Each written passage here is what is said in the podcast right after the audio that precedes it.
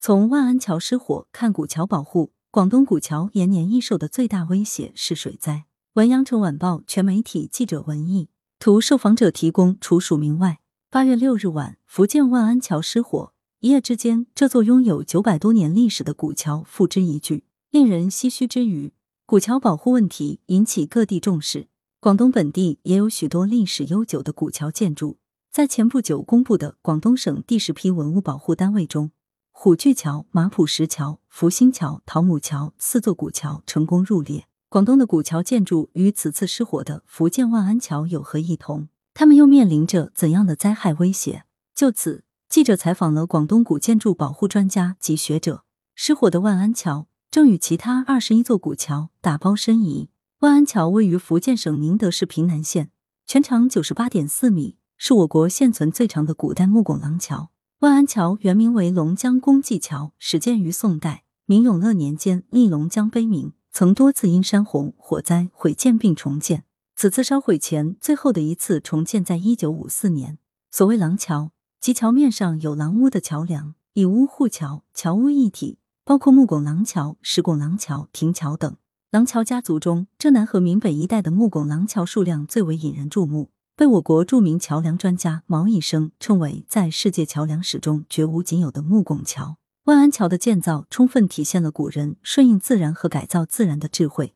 他们采用榫卯连接技术，在没有用到一颗铆钉的前提下拼接起这座近百米长的木桥。二零零六年，万安桥作为闽东北廊桥的组成部分，被公布为全国重点文物保护单位。在现代化桥梁技术的快速迭新中，传统的木拱廊桥营造技艺更显珍贵，并获得关注。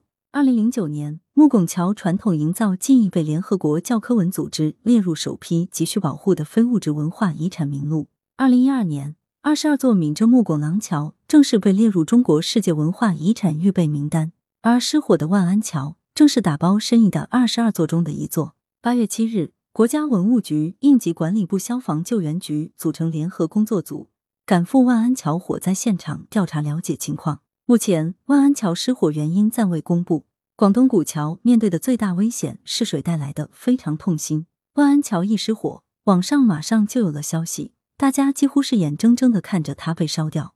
从事古建筑保护工作多年的广东省文物考古研究院院长曹静对记者叹息道：“古人常言‘逢山开路，遇水架桥’，广东地区河网密布，因此古桥也非常多。”跟福建的木桥相比，我们的古桥以石桥居多。古代老百姓根据地形特点设计出巧妙的桥梁结构，有平桥、拱桥等。曹静说：“曹静认为，对于大部分的古桥而言，他们面对的灾害要不跟水有关，要不就跟火有关。广东地区多台风且汛期长，因此广东古桥面对的最大危险是水带来的，比如暴雨、洪水、泥石流。”甚至上下游的水利设施的不恰当使用，都可能对古桥造成威胁。二零一五年，超强台风彩虹从湛江登陆侵袭广东，文保单位湛江广济桥被洪水冲毁。湛江广济桥是一座石桥，建于清咸丰十一年，是当时雷州官道桥梁之一，为十九孔柱梁式石桥。洪水过后，曹静参与到此次古桥的修复方案评审中，他回忆说。当时古桥的十九个桥段，有十二个都被摧毁了，桥梁构件散落在沿河两岸。我们的修缮原则是尽快抢救，争取尽可能多的找回桥梁原构件，以保证修复后古桥的真实性。在此基础上，修复工作组还在古桥的隐蔽部位用钢筋混凝土为桥梁加固，接着又对古桥四周的边坡也进行了加固。谁曾料想，修复好的新坡广济桥在二零一七年再次被洪水冲毁。曹静说。这也可以看出，水灾比火灾更难防，因为暴雨、洪水、泥石流基本上都是天灾，属于不可抗力因素；而火灾则具有一定的人为因素。对于天灾，我们可以针对极端天气制定预案，加强洪水期的看护力度。一位西方建筑学者曾说：“世界上任何一座建筑的最终命运都是废墟。”曹静对这个观点表示赞同。他说：“我们能做的就是尽力延长古建筑的寿命。”延长它留存世间的日子，让更多的后代看到古人的智慧与文明。古一道活化利用，对古桥起到很好的保护作用。提及广东古桥，自然绕不开位于潮州市湘桥区的古桥代表性建筑广济桥。它是中国四大古桥之一，也是广东目前唯一一座入选全国重点文物保护单位名录的古桥。此外，广东的山野村落也散布有大量的古桥建筑。那些位于偏远地区的古桥梁，他们的维护保养和巡查工作很难做到位，这也是古桥保护中存在的现实问题。曹静表示，近年来，随着南粤古驿道保护和活化利用工作的开展，一些村落古桥得以重回人们的视野。广东在利用古驿道带动乡村发展方面开展了大量的工作，这些工作对古桥保护也起到了很好的作用。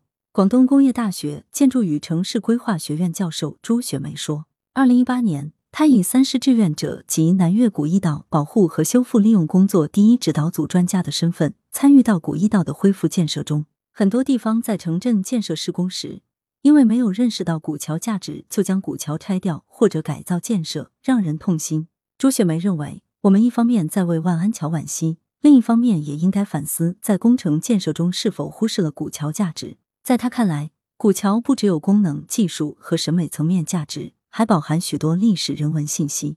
在古代，架桥修路往往都是善举，很多古桥都有美好的故事和传说。如在韶关南雄梅关古道的修复中，发现一座濒危古桥——虎踞桥，桥名由来有一段美丽的传说。桥的形状和材料也体现了当地的民俗。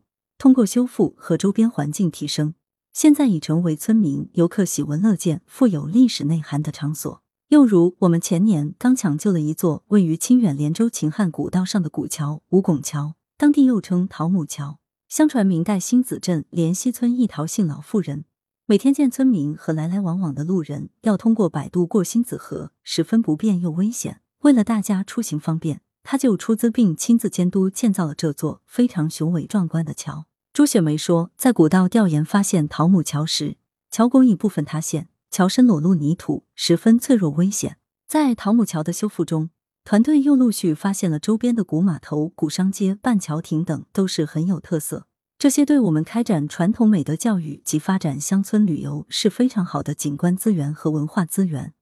我们正向当地部门建议。将这些资源进行整体保护利用，建成富有特色的驿站，并与不远处的黄村古村落连在一起，发展乡村旅游。